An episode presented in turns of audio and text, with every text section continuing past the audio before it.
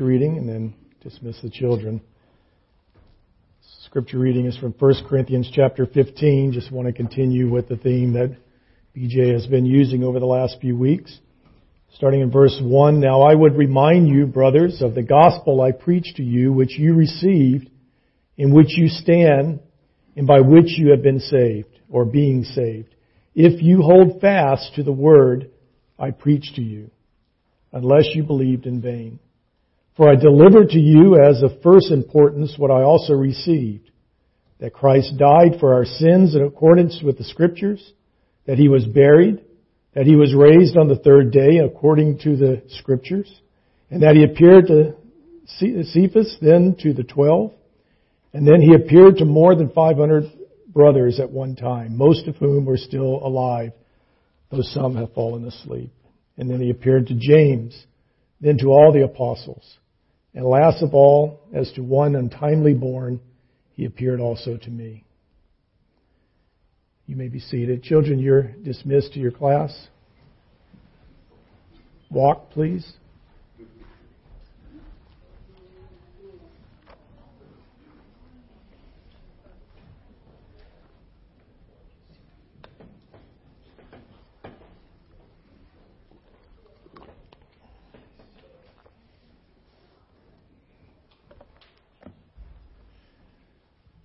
Well, good morning again. I'm continuing this morning with a theme that is looking towards next Sunday, Easter Sunday, and what took place there uh, several thousand years ago now.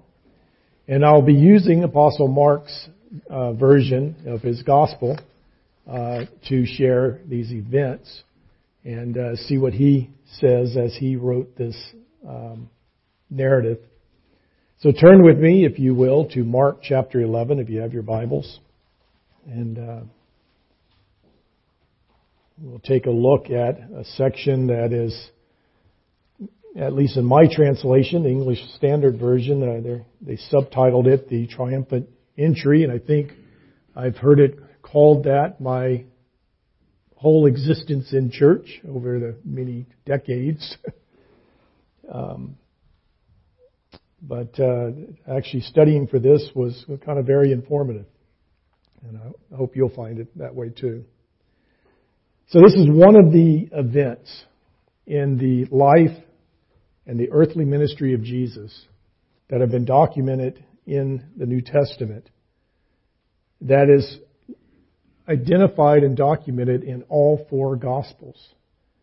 There are a number of things that happen in Jesus' ministry that you might find in one gospel or two gospels, sometimes three gospels. But there's only about 10 different events that you'll find in all four gospels.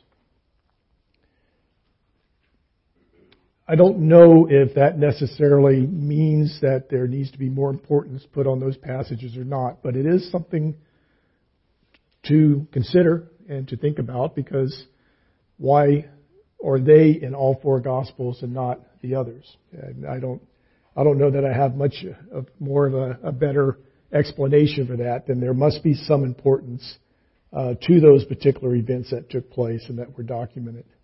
But when we read the Gospels, which are the, four, the first four books of our New Testament, we do need to remember that each apostle wrote their particular book from their own perspective with a particular audience in mind. And I'm not going to go through all of them today, but when they were writing, they were addressing a particular audience. And they were trying to address a specific purpose.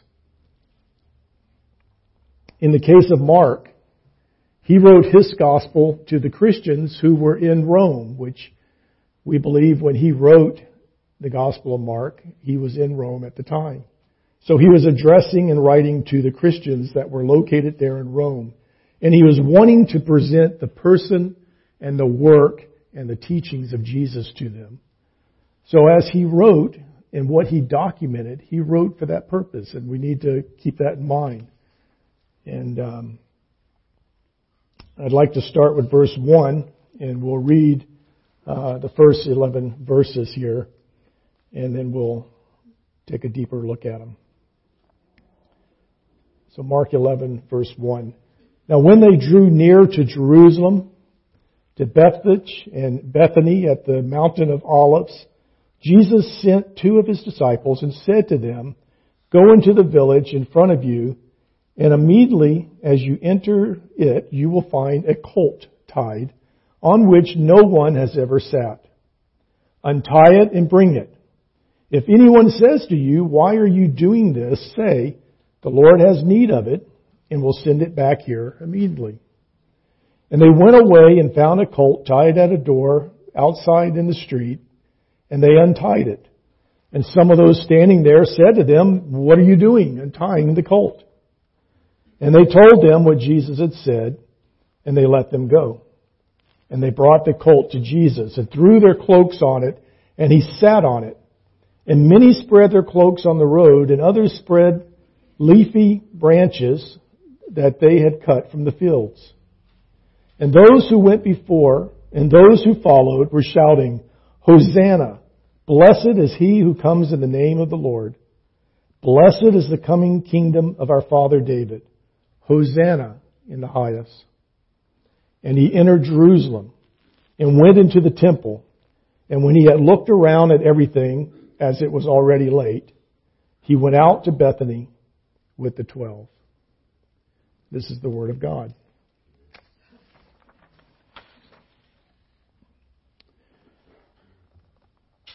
This event took place at the beginning of what is considered the Passion narrative, or at the beginning of what is called or considered the Passion Week of Jesus Christ, which ends at the end of this next week, in the time of the calendar at the time, with his arrest, conviction, and crucifixion and burial. The beginning of the next week, so next Sunday, would actually be when the resurrection takes place. And that would be the beginning of a new week. Jesus is at the end of his earthly ministry. And it was the week leading up to the Jewish festival of Passover, which would be next weekend. All Israelite males were expected to appear in Jerusalem three times, at least, minimum three times, throughout the year. And this is one of the occasions that they were obligated to come. And this would bring a large number of people to Jerusalem for the festivals. At the Pentecost that we have in the beginning of Acts, so soon after Jesus ascended, it was estimated that Jerusalem's temporary population was probably between two and three million people.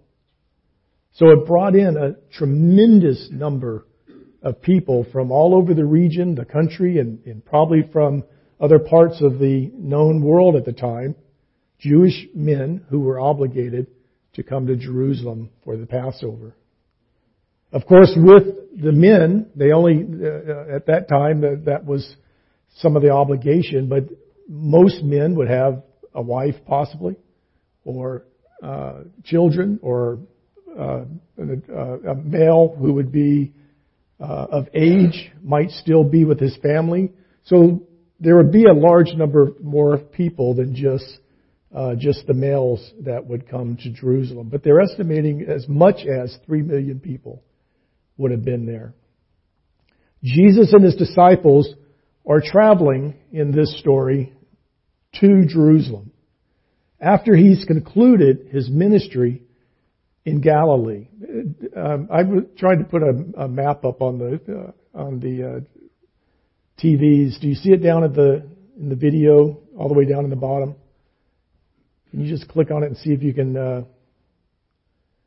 I don't know if my map stood one direction and the TV lays the other, so I'm not sure if we'll get the full map. But I thought it might be helpful if you you had a map of uh, the New Testament Palestine to.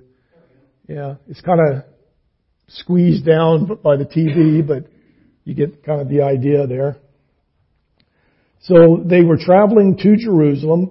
They had been in Galilee not too long before this, and they were walking uh, south. They had to go over the Jordan. Remember, uh, a lot of times the Jewish people would not go through Samaria, which would be directly below Galilee. So they'd go over or across the Jordan to the east side. They would hike further down and then they would come back across. So you'll see that language in the narratives and that's what's going on. Um, for them to be able to celebrate in the Passover, they would need to be ceremonially clean. So that would prohibit a lot of Jewish people from traveling through Samaria, which they considered unclean. So that's why they would cross over the Jordan, travel down on the east side, and then come back across. But you can just leave the map up. It'll be fine. Thank you. So Galilee is north of Jerusalem. They were now traveling westward from the Jordan River. They had already crossed over.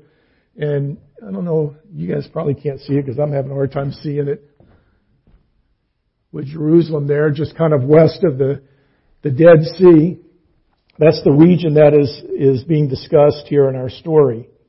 And they came, um, and, and, and on this road that they're hiking on, remember everyone is starting to travel, which most of it was by foot, and this is a major road, so there's a lot of travelers that are walking on this road on their way to Jerusalem, along with Jesus and and his disciples. So there's probably large groups that are constantly kind of all moving in the same direction.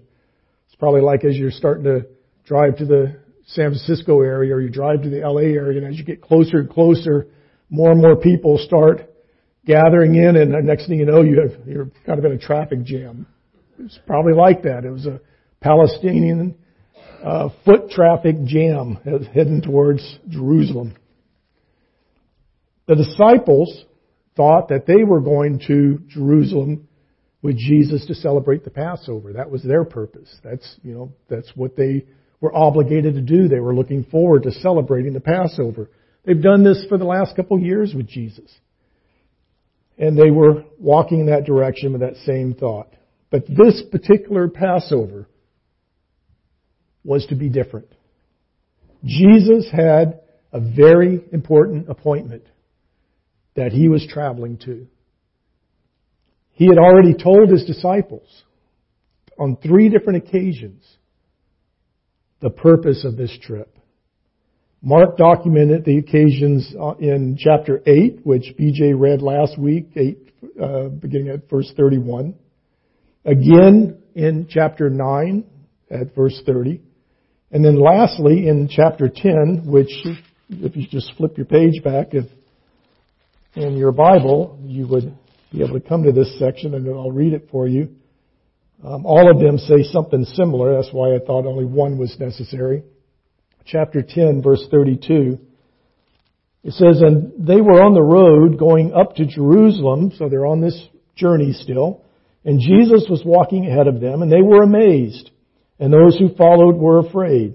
And taking the twelve again, he began to tell them what was to happen to him. So they're on the way to Jerusalem and he's trying to let them know ahead of time. Look, this is what's going to be going on. And listen to what he says. See, we are going up to Jerusalem and the Son of Man will be delivered over to the chief priests and the scribes and they will condemn him to death and deliver him over to the Gentiles. And they will mock him and spit on him and flog him and kill him. And after three days, he will rise.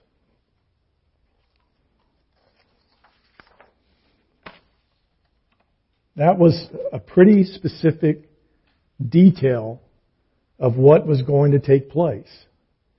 However, we're told in scriptures that the disciples, for some reason still, do not understand what he's talking about. And that was because it wasn't fully time yet for them to understand. We're told later, after his death and, and resurrection, that they looked back on many of these events that took place. This is probably one of them. And God opened their minds so they actually could look at it and understand it for what it was. Of course, hindsight a lot of times is what they say is 2020. And maybe that had a little bit to do with it. However, I think God does something similar for even us in our lives. Uh, how many times do we uh, experience things in life where He doesn't allow us to fully understand what or why something is taking place?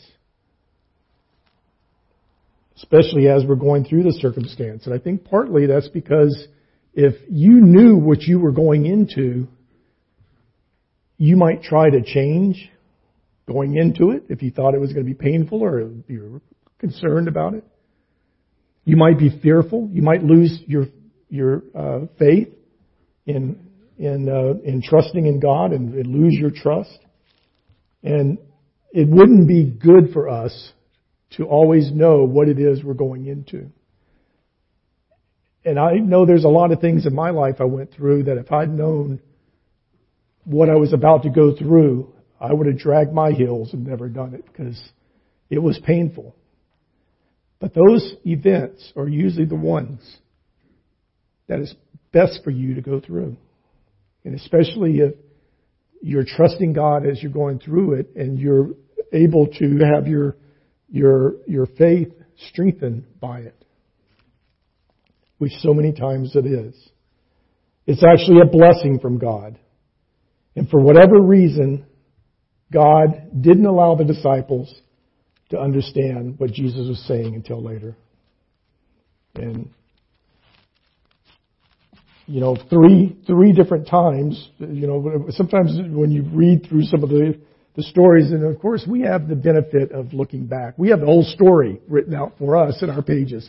They didn't have the Gospels, so they they couldn't look at what was going to take place. They just had Jesus telling them things. So we have a, a, a, the benefit of that. But you know, I do sometimes look at it and just go. I mean, even if Scripture is saying that He didn't allow them to understand how could they not understand? He told them three times. And, and this, the detail that was used in it, you're just like, I mean, who did you think he was talking about?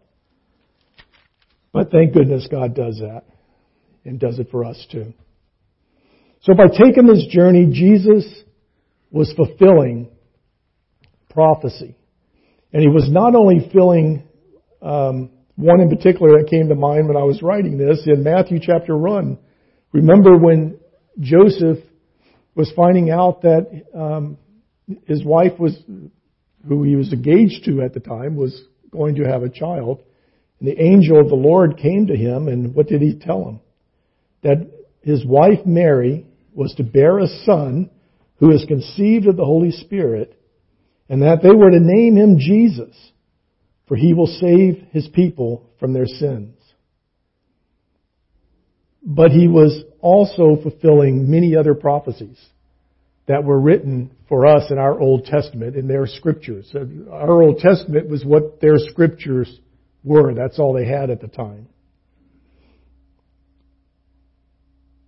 The Old, um, the, the scriptures that they say, there's many, many um, scriptures that refer to the Messiah in the Old Testament which was written over a thousand year period, and there's probably close to 300 references to the Messiah that are written in those scriptures, and then for the coming Messiah at that time, because he wasn't here yet. Now remember what BJ has been telling us over the last couple of weeks. That we read the Bible like a novel. Kind of this, what we read in our scripture reading this morning. That the good news of Jesus or that, that the good news is of Jesus, and that it comes in the form of a story. It's a narrative for us. And the story of Jesus does not begin in Matthew chapter 1. It began thousands of years before Jesus was even born. All the way back to Genesis 3 is the first time we see any reference that might be associated with him, not by name, but by the person coming, where God stated that one is to come that will crush the head of the serpent. And that is looking forward to the Messiah that will be coming over a thousand years later and is walking into Jerusalem in our story, or riding into Jerusalem.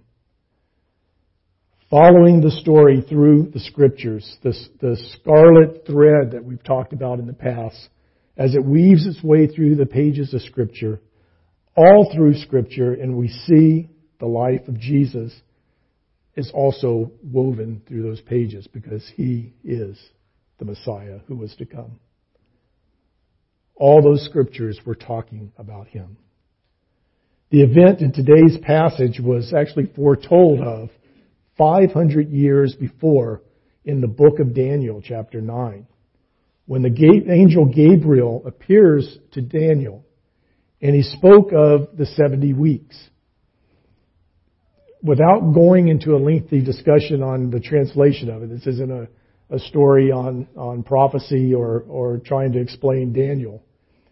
It addresses a span of 483 years that started from the date of the decree of King Artaxerxes until when he granted um, permission to the Nehemiah to begin the rebuilding of Jerusalem.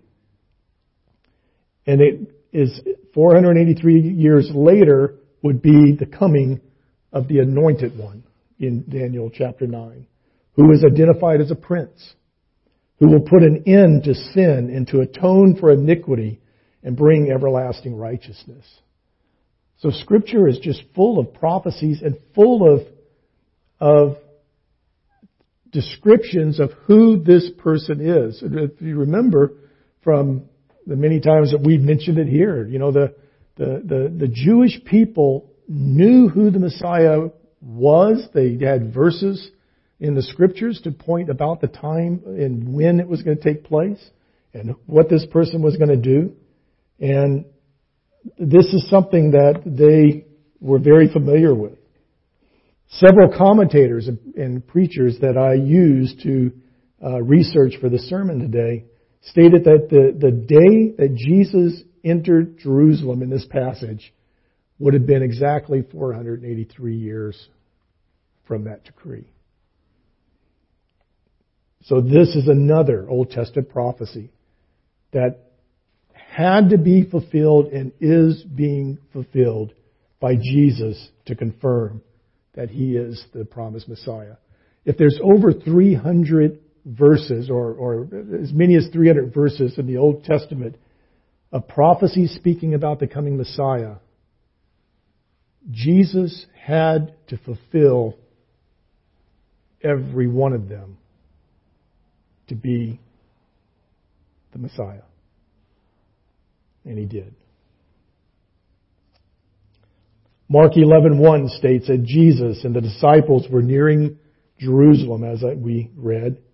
Bethphage and Bethany are at the Mount of Olives, and I don't know if that picture is is uh, showing those very clearly. This would be on the Saturday before Passover when this is taking place. And as they're walking west towards Jerusalem, they're about two miles away, which is where Bethany would be at from Jerusalem. And uh, something interesting is Bethany is um, a location that biblical archaeologists and historians they've been able to confirm where Bethany is and that it did exist in history. Bethany is one that they have not been able to find anything, from what I understand, to actually, you know, uh, have non-biblical documents to confirm. But obviously, it was someplace very close to Bethany at the time, and I think the road actually, for some reason, takes kind of a switchback in that area. And it sounds like Bethany is in one part, and somewhere along the switchback would be Bethany. And uh, so they're on this road, and they're walking to Bethany.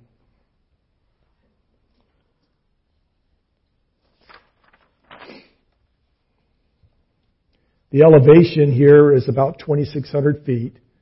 And on the western slope, from what I understand, you would actually have a, a gorgeous view of the holy city looking out over it from 2,600 feet. So when they leave Bethany and they start heading for Jerusalem, eventually they come to a point they can look almost, I don't know, as I kind of envision a vista point, but you come over that ridge and you look out and there's the holy city laid out before you. This elevation, this 2,600 foot mountain that is there, is the Mount of Olives.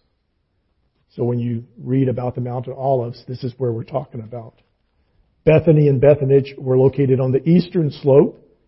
Gethsemane, remember the Garden of Gethsemane in the, in the story, and we'll hear about again in next week's sermon. It's on the western slope of this location. So that's all things that, uh, especially if you've been in church and had Easter services and Eastern sermons, you've heard all these names, and that's where we're talking about. Gethsemane is actually means orchard of olives, which I would imagine mean is where the name of Mount of Olives comes from. It's olive groves. Jesus came to Bethany, which was the home of his friends, Mary, Martha, and Lazarus. It wasn't very long before this particular trip, in this visit that they're doing, that Jesus had raised Lazarus from the dead. That was not very long ago in relation to this story. So on their way to Jerusalem, Jesus stops to see them. And again, this is on Saturday before Passover. On this particular day, the story about Mary anointing Jesus with the, with the expensive perfume and wiping his feet with her hair. This takes place while he's there on this particular day. Of course, we know from reading the various Gospels that Judas saw this and was angry by it. He thought it was a waste of money. And it was kind of the final straw for Judas, uh, if you will, the final straw that kind of pushed him over the edge to cooperate with the religious leaders and to eventually betray Jesus. The Jewish leaders had already decided among themselves to try to get rid of Jesus. But they were concerned coming up to the Passover week to not arrest him and do this at that time. I mean, we, we kind of assumed that they were plotting to do this and this is when they were going to do it. But in fact, they discussed it and said, you know, we don't want to arrest him during the Passover week because, uh, you know, the, the, the, the people really like this guy and they will probably be mad at us and we don't want to get you know, them angered at us. So they were looking at doing it sometime after the Passover. But the divine planner, our Heavenly Father, had other plans. Because in His calendar, this week was the week that Jesus had to die. God's plan of redemption could not be derailed because of the circumstances that are taking place in the minds of these men, especially the religious leaders. John wrote in his gospel, in chapter 12 of the Gospel of John, that when Jesus was visiting with Mary, Martha, and Lazarus, a large crowd of Jews learned that Jesus was there, and they came to Bethany to see him and Lazarus. Because this raising of Lazarus from the dead only happened not too long before this. They knew who Lazarus was. The news of this miracle got around and people were in awe of what Jesus did. And just as much that, you know, people were coming to Bethany to come see the guy who Jesus rose from the dead. I mean, it's, uh, some way it's almost like what we would do if, if, if some, uh, miracle or some, something unusual took place, a lot of people in our society feels like they have to go there and go touch it or see it or, or, uh, you know, have, have some personal relationship to that particular event. And these people heard that Jesus now is in Bethany. And remember the large crowds walking down the road heading to Jerusalem there's probably many groups of Jewish men and families that are traveling, probably from Galilee, just like Jesus and the disciples were doing. And they're coming and they hear, wow, that, that prophet Jesus is here. And hey, isn't this the town that Lazarus, the guy he raised from the dead, lives in? So there was a large crowd that was gathering, wanting to, to see them. The story of Jesus raising Lazarus from the dead had become well known. It was being passed around, even to the religious leaders, which is one of the groups that when they were hearing this, they were uh, becoming angry. They were concerned about the way the people were looking at this and, and uh, praising it and giving Jesus this um, attention that they wanted. And this further angered them. So what did they do? They'd already kind of started talking about killing Jesus. But now they start realizing that, you know, Lazarus is a problem too now. So then they start plotting to kill Lazarus too. He's now on the, the list of people that they need to get rid of. And they begin to plot to kill Lazarus sometime soon. So that took place on Saturday, kind of a busy day, a lot of things going on. The next day, which would be Sunday, Jesus instructed his two disciples in our story to go to Bethany, which was nearby uh, to Bethany, and that they would find a colt tied up. And they were to bring the colt to him. And he told them that if you're confronted by the owners or someone in the area, Jesus told them to tell them that the Lord has need of it and that it would be returned to them as soon as he was done. So the disciples unknowingly were involved in yet another messianic prophecy, which comes from Zechariah 9, verse 9. And it reads, Behold, your king. Listen to the detail of this prophecy. Behold, your king is coming to you, righteous and having salvation is he, humble and mounted on a donkey, not just a donkey, but on a colt, the foal of a donkey. That was Zechariah 9 9. The Lord has need of it indeed. Because he needed it to fulfill this prophecy too, another one that he had to accomplish. And it happened just as Jesus said it would.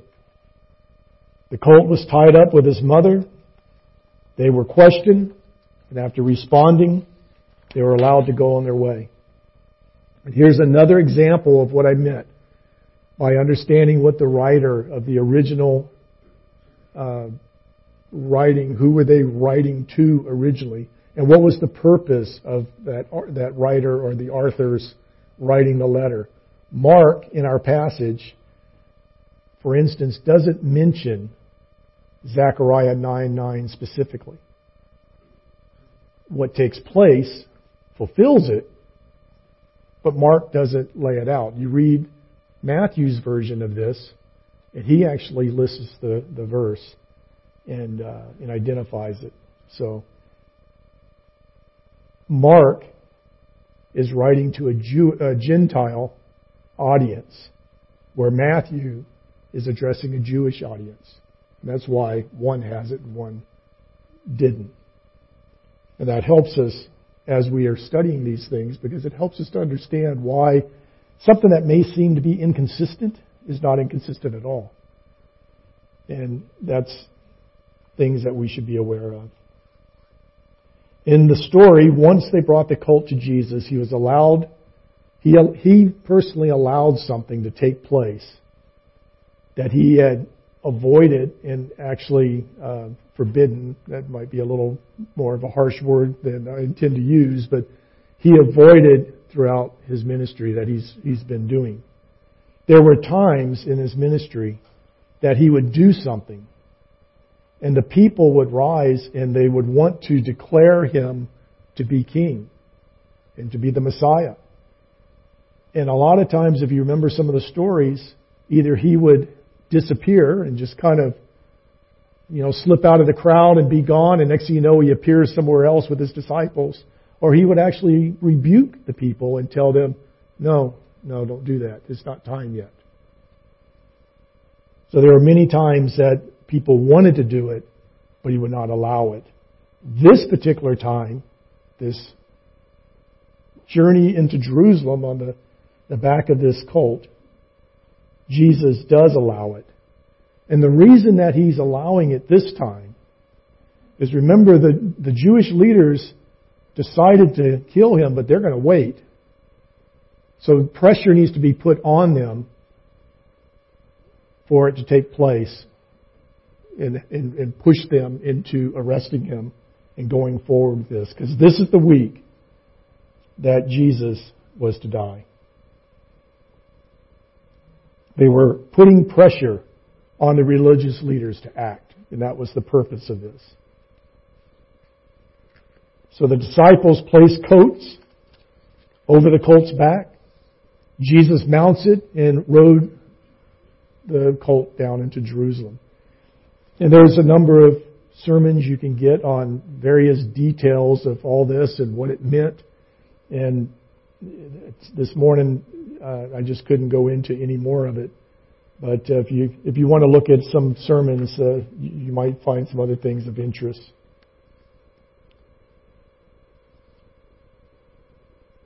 It says that many people people that were uh, in front, people that were behind. Remember, there all these masses of people walking towards Jerusalem. So they kind of jump in on this, and they start taking their coats or their cloaks. They put them on the ground, and they place palm leaves. Some translations say, others will just say leafy branches. So I'm not sure which type of branches were put whatever was in the area. It seems like there's a lot of olive trees in the area, so maybe there's a bunch of olive branches put down. But they were spread out, and he rode on these limbs and cloaks. Now, the spreading of cloaks on the ground, this is an ancient gesture or custom that would show submission. So they're showing submission to him. If you were uh, submitting to a king, for instance, it's kind of like telling them, "I'm I'm below you and you can walk all over me because I'm submitting to you. That's kind of the idea behind doing that. So it's an act of total submission when they were doing the cloaks on the ground. We have an example of this in the Old Testament of the people's response to the king uh, Jehu when he was uh, crowned king in 2 Kings chapter 9, if you wanted to look at that. Um, they do something very similar. And there were many who walked in, in front of Jesus and behind him as he went and were shouting, Hosanna! Blessed is he who comes in the name of the Lord. Blessed is the kingdom, the coming kingdom of our father David. The things that they're shouting are things that they would shout for the Messiah. And talking about the, the coming kingdom of the, our father David. The coming kingdom, they believe that when the Messiah came, he was coming as a earthly ruler. And he would come and he would deliver them from bondage from the Roman Empire. Remember the Roman Empire is the one who controls Palestine at the time and had them, them under subjection. That this earthly uh, ruler would come and throw that yoke off of them and, and establish his own kingdom and be like Solomon's kingdom or David's kingdom of past. You know, the, uh, the great kingdom that they had in the, the region. That's what they were looking for. That's what they were expecting. And Jesus, as we've said, is the Messiah and he is deserving of this worship and praise that he is receiving here. And the way that the uh, Bible translators, and in particular uh, my ESV, and I think most your Bibles probably say the same thing, that subtitle calling this the triumphant entry gives us the impression that this is this is a section of Scripture that is welcoming um, the Messiah, welcoming the King as he comes to establish it.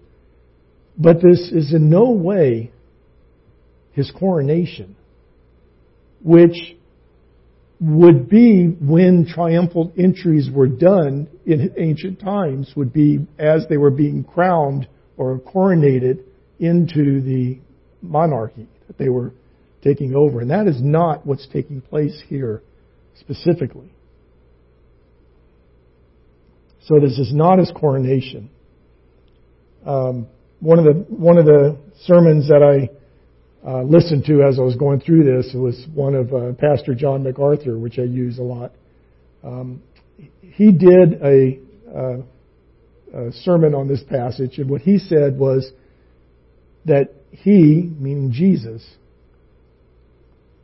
would, before he could come to reign, he had to come to die. So this is not his coronation. This is when he's coming to fulfill his purpose of coming to earth as a man. He is coming to die. This event had to take place to fulfill prophecy, but it was not his coronation. When he came to Jerusalem on this journey, it was not to establish his kingdom. Not at this time. And why? If you look back in chapter 10, verse 45, he, he answers that question. He said, For even the Son of Man came not to be served, but to serve and to give his life as a ransom for many. That's his purpose with going to the cross. To give his life as a ransom for many. He had come to die so that many might live. There is, however, two parts to Jesus' coronation. This is not it. This isn't when it's taking place. The first part of his coronation actually takes place at his ascension. That would be part of his coronation. Philippians chapter 2 says, God has highly exalted him and bestowed on him the name that is above every name, so that at the name of Jesus Christ every knee should bow in heaven and on earth and under the earth, and every tongue confess that Jesus Christ is Lord to the glory of God the Father.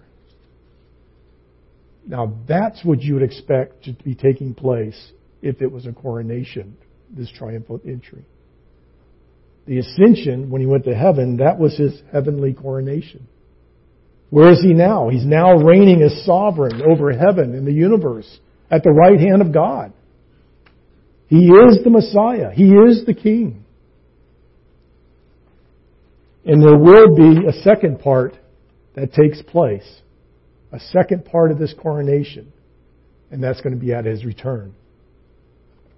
When he returns, and we see the details of this in Revelation 19 and 20. I think the women's study is going through this real soon. And this is when Jesus will come back. Not on a colt of a donkey this time, but on a white horse. And he'll come and he will establish an earthly kingdom. And that kingdom will last forever and ever. And that will be the second part of the coronation. Something that I found very interesting in, in, in the reading of this text and learning about it is the event of riding into Jerusalem on a colt this day of the week of Passover. According to Mosaic law, the lamb called the Passover lamb that was going to be sacrificed at the end of the week on Passover would be selected on this specific day and brought down into Jerusalem. Here in our story, the Passover lamb, Jesus Christ, is coming down from the Mount of Olives riding into Jerusalem in preparation to be killed. All the other Passover lambs from all the many years prior to this, selected over the centuries, they were nothing more than the types or representative of the Passover lamb that is now coming into Jerusalem. He has finally come. And the sad thing is that many of the people who were there missed it. And while these people are leading him and calling out Hosanna and appears to be welcoming him as the Messiah, and, and you would think this is a time of rejoicing and that they're on his side and they're, they're um, you know, just praising and, and, and glorifying in this moment. Many of these same people by the end of the week will be the ones raising their fist and calling for his death.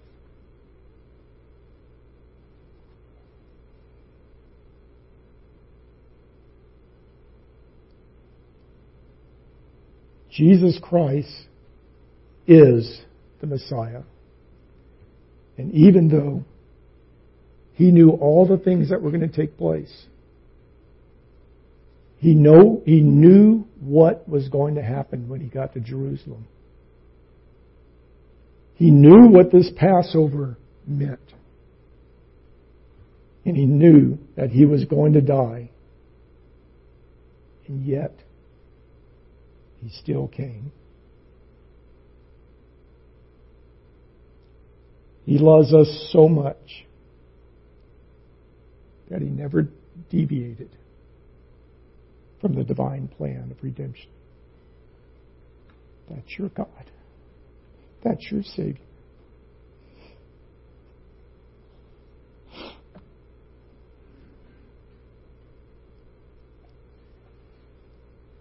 Our passage says, excuse me,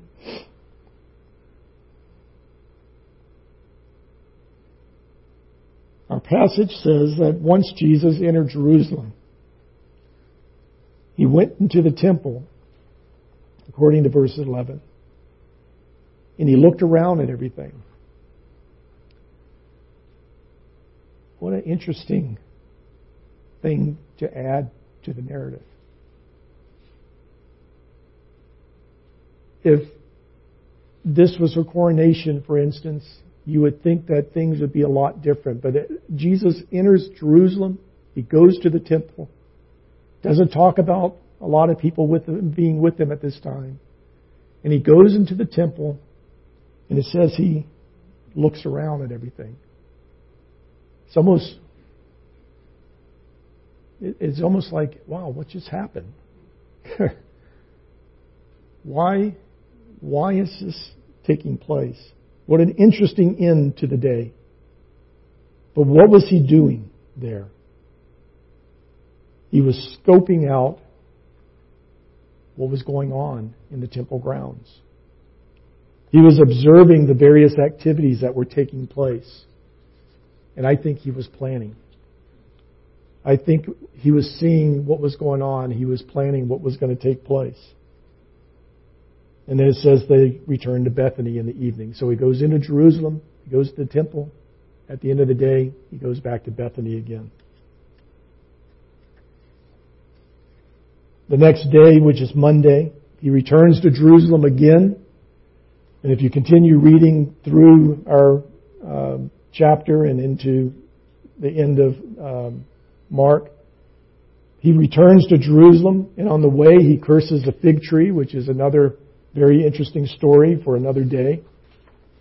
And this time he goes directly to the temple where he drove out all the people and animals that were commercializing the temple grounds.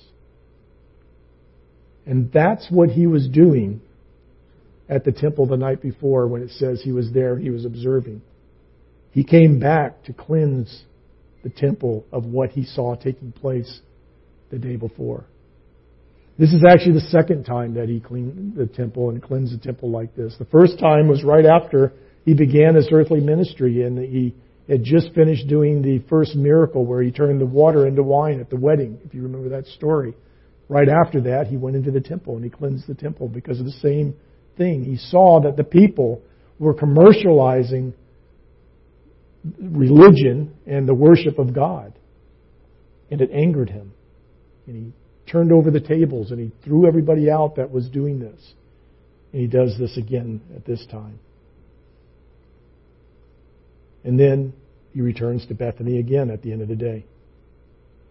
On Wednesday, Jesus confronts the religious leaders. He preaches a sermon on his second coming, and Judas plans his betrayal. That all took place on Wednesday.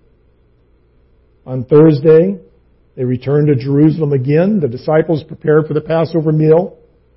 Jesus spent time in the Garden of Gethsemane. We just talked about where that's at on the Mount of Olives. And he is arrested and tried. And then on Friday, Jesus was crucified. So that would take place next week in our calendar. Through all of this, with all that Jesus knew, he still went to the cross. And why did he do this? Why would he do this? Because without him, I, you, all of us who have ever lived would face the wrath of God because of our sins. Christ's death was our redemption in God's act of reconciling us to Himself. Without this taking place several thousand years ago, we would be facing a future of being judged and being punished. If you're here today hearing this or listening on live stream, and if you have never asked God to forgive you for your sins and to save you from this wrath that you would face, if you don't have a relationship with Him as your Lord and Savior, then you have a problem. For without Jesus, you don't have redemption. And you will someday face the wrath of God for the sins that you've done against Him, for offending Him. But that's not how your life story has to end.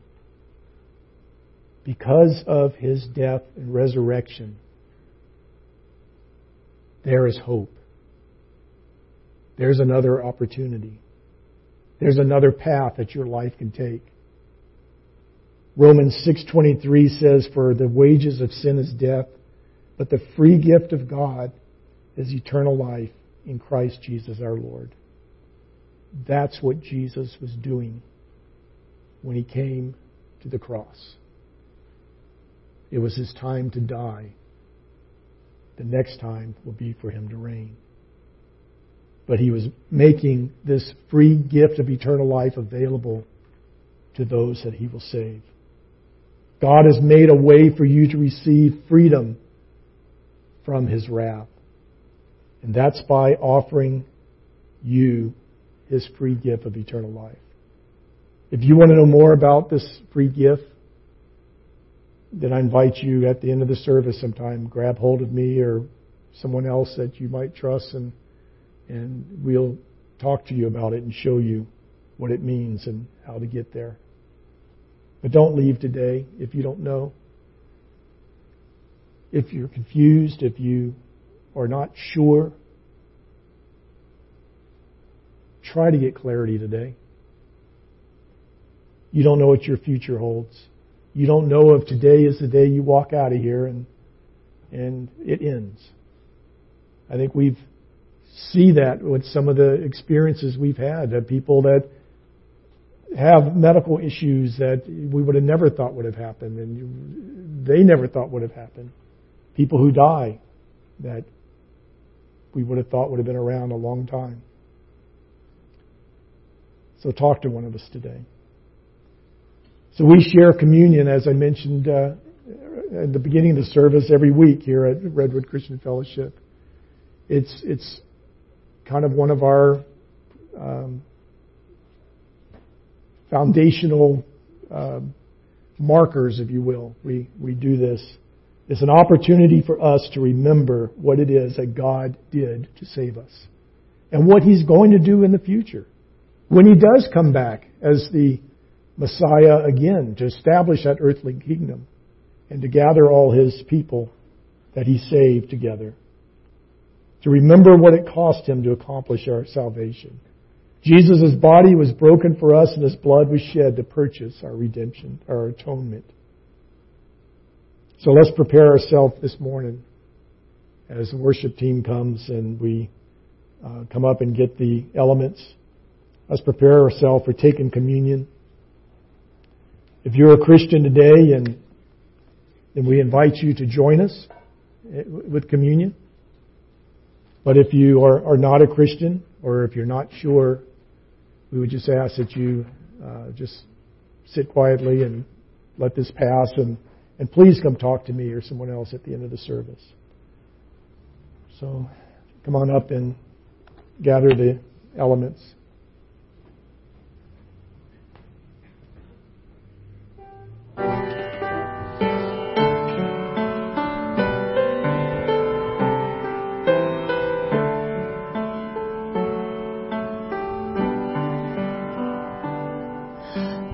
Mystery of a cross I cannot comprehend. The agonies of Calvary. And you, the perfect Holy One, crushed your Son, who drank the bitter cup reserved for me. Your blood has washed away my sin. Jesus, thank you. The Father's wrath completely satisfied. Jesus, thank you. Once your enemy, now seated at your table. Jesus, thank you. By your perfect sacrifice I've been brought near. Your enemy you made your friend. Pouring out the riches of your glorious grace. Your mercy and your kindness know no end. Your blood has washed away my sin. Jesus, thank you. The Father's wrath completely satisfied. Jesus, thank you. Once your enemy, now seated at your table. Jesus, thank you. Your blood has washed away my sin. Jesus, thank you. The Father's wrath completely satisfied. Jesus, thank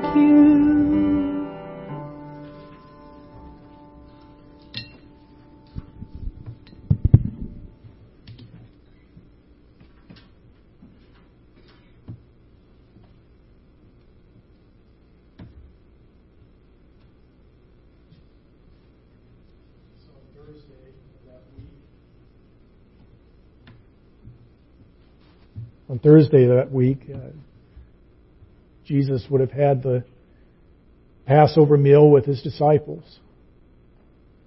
And at that time, he established what we consider the Lord's Supper.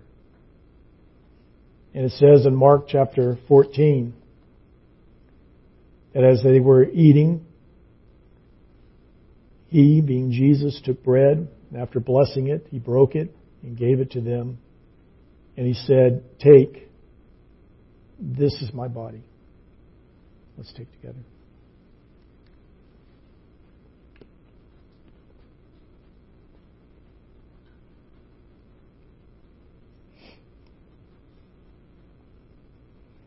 And then he took a cup.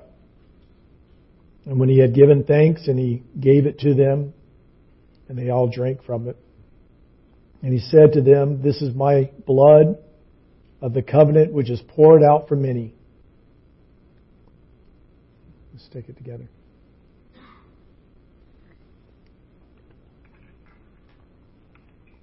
Truly I say to you, I will not drink again of the fruit of the vine until that day when I drink it new in the kingdom of God.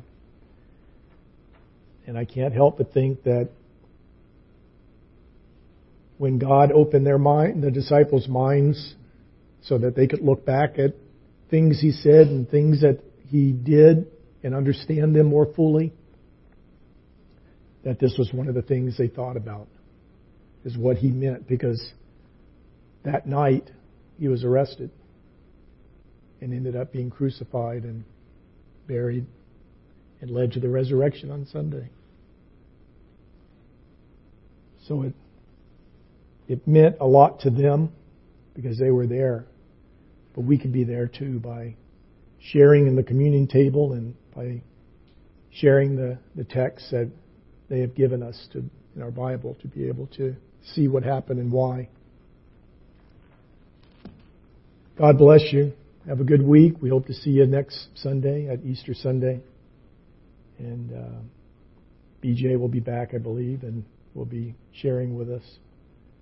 And I hope you have a wonderful week. Try to spend some time looking through some of the, the Passion Week narrative in the Gospels and see uh, for yourself what was taking place from day to day. Let's close. And thank you, ladies, for leading us today. Appreciate it. So. Oh, please stand.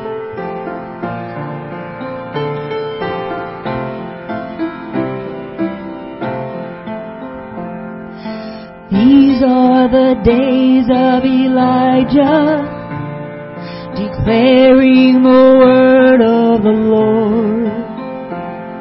And these are the days of your servant Moses, righteousness being restored.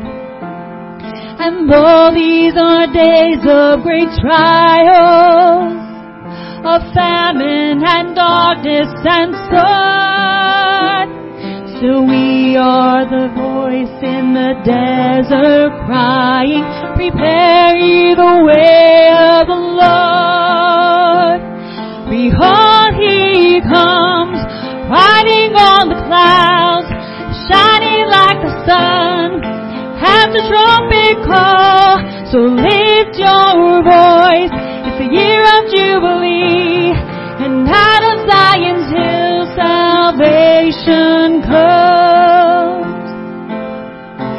These are the days of Ezekiel. The dry bones becoming as flesh.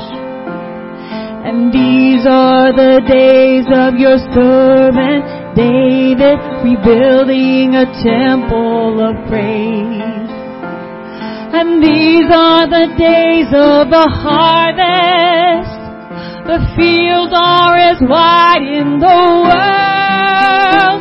And we are the laborers in your vineyard, declaring the word of the Lord. Behold, he comes, riding on the clouds, shining like the sun, and the trumpet call. So lift your voice, year of Jubilee, and out of Zion's hill salvation comes. There's no God but Jehovah, there's no God but Jehovah, there's no God but Jehovah. There's no God but Jehovah. Behold, he comes, riding on the clouds, shining like the sun, and a trumpet call.